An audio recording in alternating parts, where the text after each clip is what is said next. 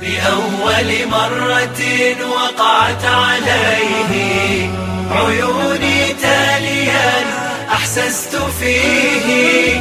كأن سطوره فجر وعطر وقد ضم الحياة بدفتيه.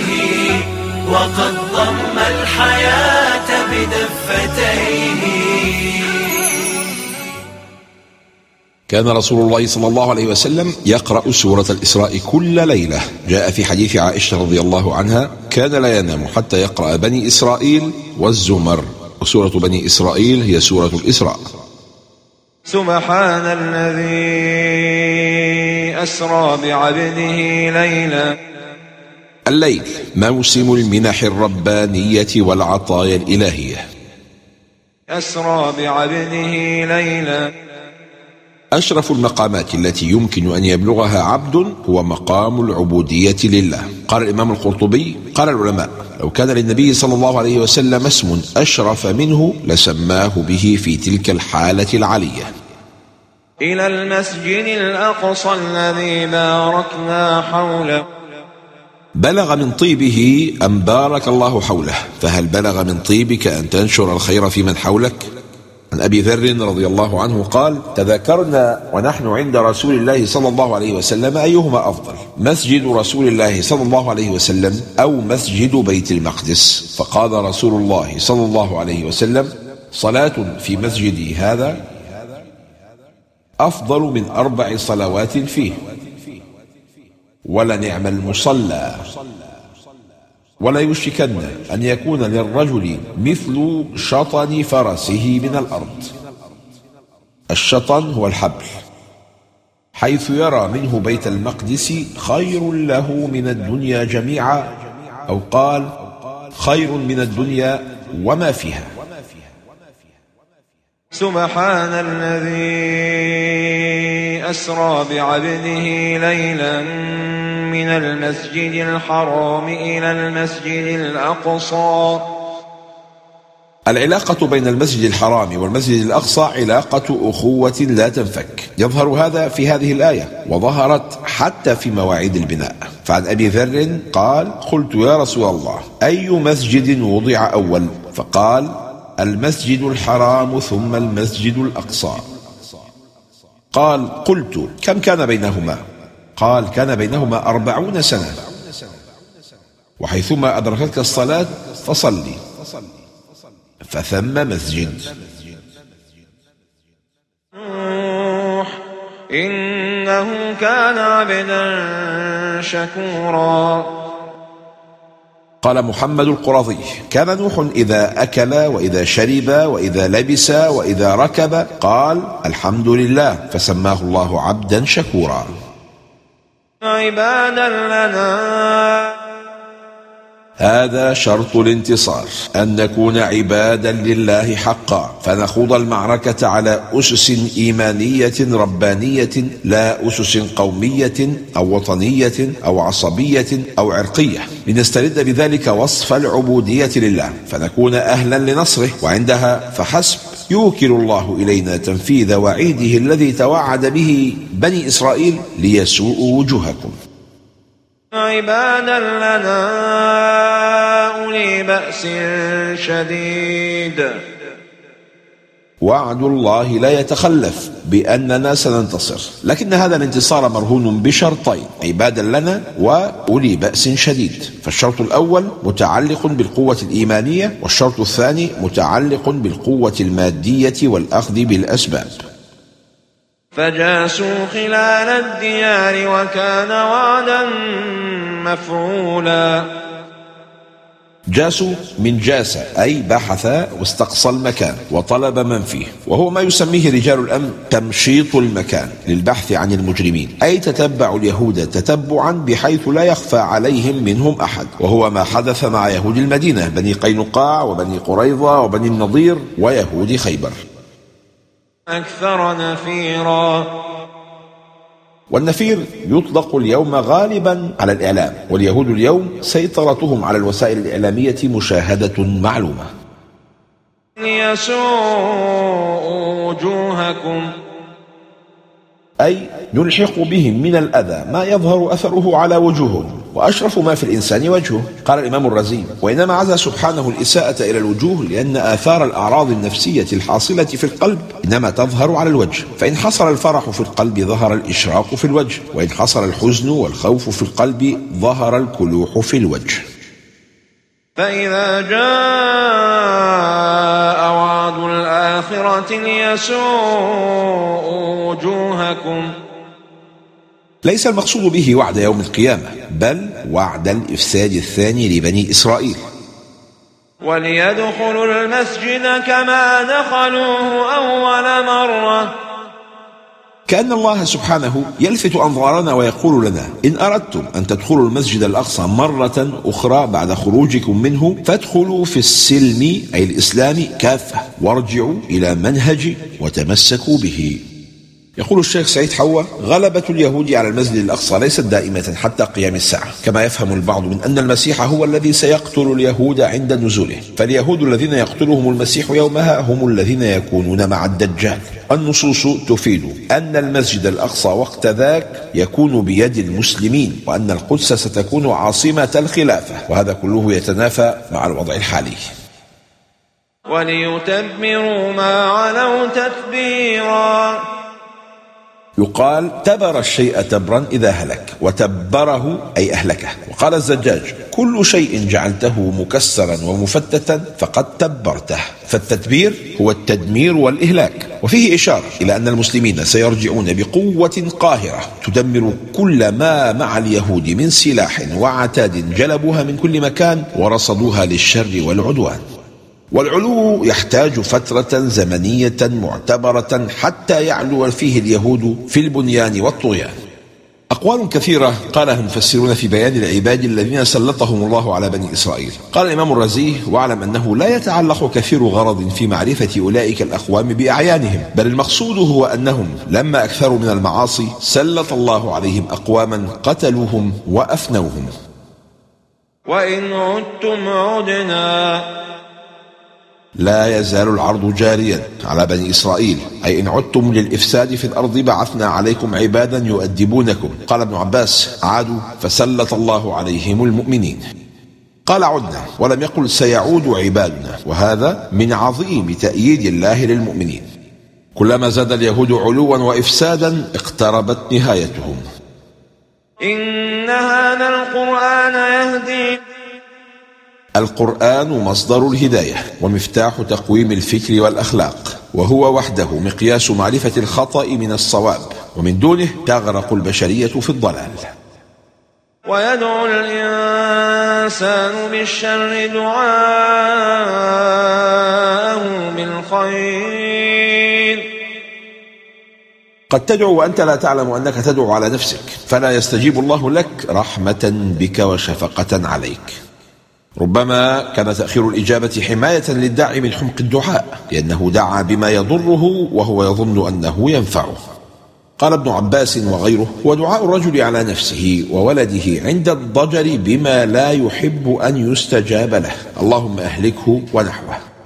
في الحديث من هذا اللاعن بعيره؟ انزل عنه فلا تصحبنا بملعون. لا تدعوا على أنفسكم ولا تدعوا على أولادكم. ولا تدعوا على أموالكم. لا توافقوا من الله ساعة يسأل فيها عطاء فيستجيب لكم. وكان الإنسان عجولا. هذا هو السبب الذي يحمل الإنسان على الدعاء بالشر كما يدعو بالخير. فالعبد متسرع في طلب كل ما يخطر بباله دون النظر في عاقبته ليتأكد هل هو خير فيدعو به أم شر فيستعيذ منه. وفي غمرة استعجاله يغفل عن أن المقسوم لا يفوته وأن اختيار الله للعبد خير له من اختياره لنفسه. ما أجمل قول الشاعر. لا تعجلن فربما عجل الفتى فيما يضره ولربما كره الفتى أمرا عواقبه تسره. وكل إنسان ألزمناه طائره في عنقه. عبر عن عمل الإنسان بطائره وجعل عمله في عنقه إشارة لشدة الارتباط بين الإنسان وعمله. وكأن عملك هو الذي يقودك ويقودك إلى الجنة أو النار كما تقاد الدابة بالحبل من عنقها. فهل أحسست أن سماه غيما؟ إذا رتلت آيات كريما. سماء بل شفاء بل هدايا. لماذا أنت لم تدرك نعيما؟ اقرأ كتابك كفى بنفسك اليوم عليك حسيبا أنت اليوم كاتب وغدا قارئ فراجع ما كتبت. تملي اليوم على الملائكة ما يسطرونه في صحيفتك وغدا ينشرون ما أمليت من أعمال وأقوال وإذا الصحف نشرت. وإذا أردنا أن نهلك قرية أمرنا متر فيها ففسقوا فيها فحق عليها القول فحق عليها القول فدمرناها تدميرا. فسق أهل بلدة ما إذان بقرب هلاكها. أمرنا متر فيها ففسقوا فيها. المأمور به هنا هو الإيمان والعمل الصالح أي أمرناهم بالطاعة ففسقوا وليس المعنى أمرناهم بالفسق ففسقوا لأن الله لا يأمر بالفسق وهو مثل أن تقول أمرته فعصاني أي أمرته بطاعتي فعصاني وليس معناه أمرته بالعصيان فعصاني. ومن أراد الآخرة من أراده يعني من الإرادة فليس شراء الآخرة بالأماني والأحلام. وسعى لها سعيها. أي السعي اللائق بالآخرة وهو الإتيان بما أمر الله والانتهاء عما نهى عنه وفائدة لها اعتبار النية والإخلاص. وفائدة وهو مؤمن أن الكافر إذا قدم عملا صالحا في الدنيا فلن ينفعه في الآخرة لفقده شرط الإيمان. وهو مؤمن فأولئك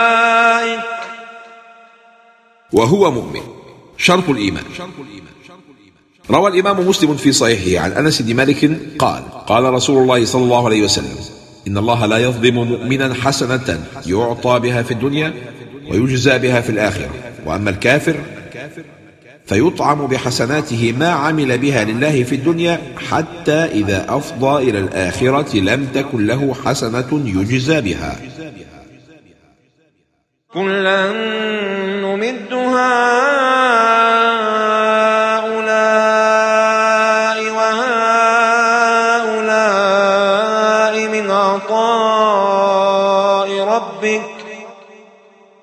هذه الآية تنبيه أن الله لم يترك خلقه من أثر رحمته حتى الكفرة منهم فقد أعطاهم من نعمة الدنيا على حسب ما قدر لهم وأعطى المؤمنين خير الدنيا والآخرة. معلوم أن الله يعطي الدنيا من يحب ومن لا يحب لكنه لا يعطي الدين إلا من يحب. فلو كانت الدنيا جزاء لمحسن إذا لم يكن فيها معاش لظالم لقد جاع فيها الأنبياء كرامة وقد شبعت فيها بطون البهائم. وما كان عطاء ربك محظورا. عطاء الله على قدره وطلب العبد على قدره. وعطايا الله ليست عطاء ملك من ملوك الأرض كما ولا نوعا وهي غير محظورة عن أحد بل متاحة للجميع. انظر كيف فضلنا بعضهم على بعض. الخطاب للنبي صلى الله عليه وسلم والمقصود به إسماع قومه وهذا مشاهد في الدنيا. فطلاب الآخرة يتفاوتون في الإيمان والحسنات وطلاب الدنيا يتفاضلون في المال والثروات. حضر جماعة من الناس باب عمر رضي الله عنه وفيهم سهيل بن عمرو وأبو سفيان بن حرب فأذن عمر لصهيب وبلال وأهل بدر وكان يحبهم. فقال أبو سفيان ما رأيتك اليوم قط؟ إنه ليؤذن لهؤلاء العبيد ونحن جلوس لا يلتفت إلينا. فقال سهيل وكان أعقلهم أيها القوم إني والله قد أرى الذي في وجوهكم فإن كنتم غضابا فاغضبوا على أنفسكم. دعي القوم ودعيتم فأسرعوا وأبطأتم. أما والله لما سبقوكم به من الفضل أشد عليكم فوتا من بابكم هذا الذي تنافسون عليه. وللآخرة أكبر درجات وأكبر تفضيلا. لا تظن الدنيا آخر المطاف. قال ابن كثير ولتفاوتهم في الدار الآخرة أكبر من الدنيا فإن منهم من يكون في الدركات في جهنم وسلاسلها وأغلالها ومنهم من يكون في الدرجات العلى ونعيمها وسرورها. ثم أهل الدركات يتفاوتون فيما هم فيه كما أن أهل الدرجات يتفاوتون فإن في الجنة مئة درجة ما بين كل درجتين كما بين السماء والأرض. قال الضحاك الأعلى يرى فضله على من هو أسفل منه والأسفل لا يرى أن فوقه أحدا. وبالوالدين إحسانا. ما هي آخر مرة أحسنت فيها إلى والديك؟ إما يبلغن عندك الكبر. عندك. وكأنه حث على أن يسكن والداك معك عند كبرهما. فلا تقل لهما أف ولا تنهرهما. قال ابن عقيل من حسن ظني بربي أنه بلغ من لطفه أن وصى ولدي إذا كبرت. فقال فلا تقل لهما أف. وقل لهما قولا كريما. قيل لسعيد بن المسيب كل ما في القرآن من بر الوالدين قد عرفته إلا قوله وقل لهما قولا كريما. فما القول الكريم؟ قال ابن المسيب قول العبد المذنب للسيد البظ الغليظ. واخفض لهما جناح الذل من الرحمة. قال عروة إن أغضباك فلا تنظر إليهما شزرا فإن أول ما يعرف غضب المرء بشدة نظره إلى من غضب عليه. يا هذا ليست المعاملة معهما بالمثل. قال زهير بن محمد إن سباك أو لعناك فقل رحمكما الله غفر الله لكما. عن عبد الله بن عون أنه نادته أمه فعلى صوته صوتها فأعتق رقبتين. ليس من البر. سأل رجل الإمام أحمد إن أبي يأمرني أن أطلق زوجتي. فقال له الإمام لا تطلقها. فقال أليس النبي صلى الله عليه وسلم قد أمر ابن عمر أن يطلق زوجته حين أمره عمر بذلك؟ فقال الإمام أحمد وهل أبوك مثل عمر؟ وقل رب ارحمهما كما ربياني صغيرا. ومن رحمة الله لهما أن يهديهما للإيمان والعمل الصالح. فالدعاء بالرحمة لوالديك يشمل صلاح دينهما وعمران آخرتهما. قال الألوسي والظاهر أن الأمر للوجوب فيجب على الولد أن يدعو لوالديه بالرحمة. اجعل لنفسك وردا ثابتا للدعاء لوالديك. فإنه كان للأوابين غفورا. قال سعيد بن المسيب الأواب الذي يذنب ثم يستغفر ثم يذنب ثم يستغفر. وآت ذا القربى حقه والمسكين وابن السبيل. قدم القرابة على المساكين لأن عدم إحسان الغني إلى أقاربه يثير ضغائن قلوبهم وحزازات نفوسهم. وصى الله في كتابه بابن السبيل ثمان مرات فآنس وحشة الغريب وأحسن إليه ولا تجمع عليه مرارة الغربة مع مرارة الحرمان.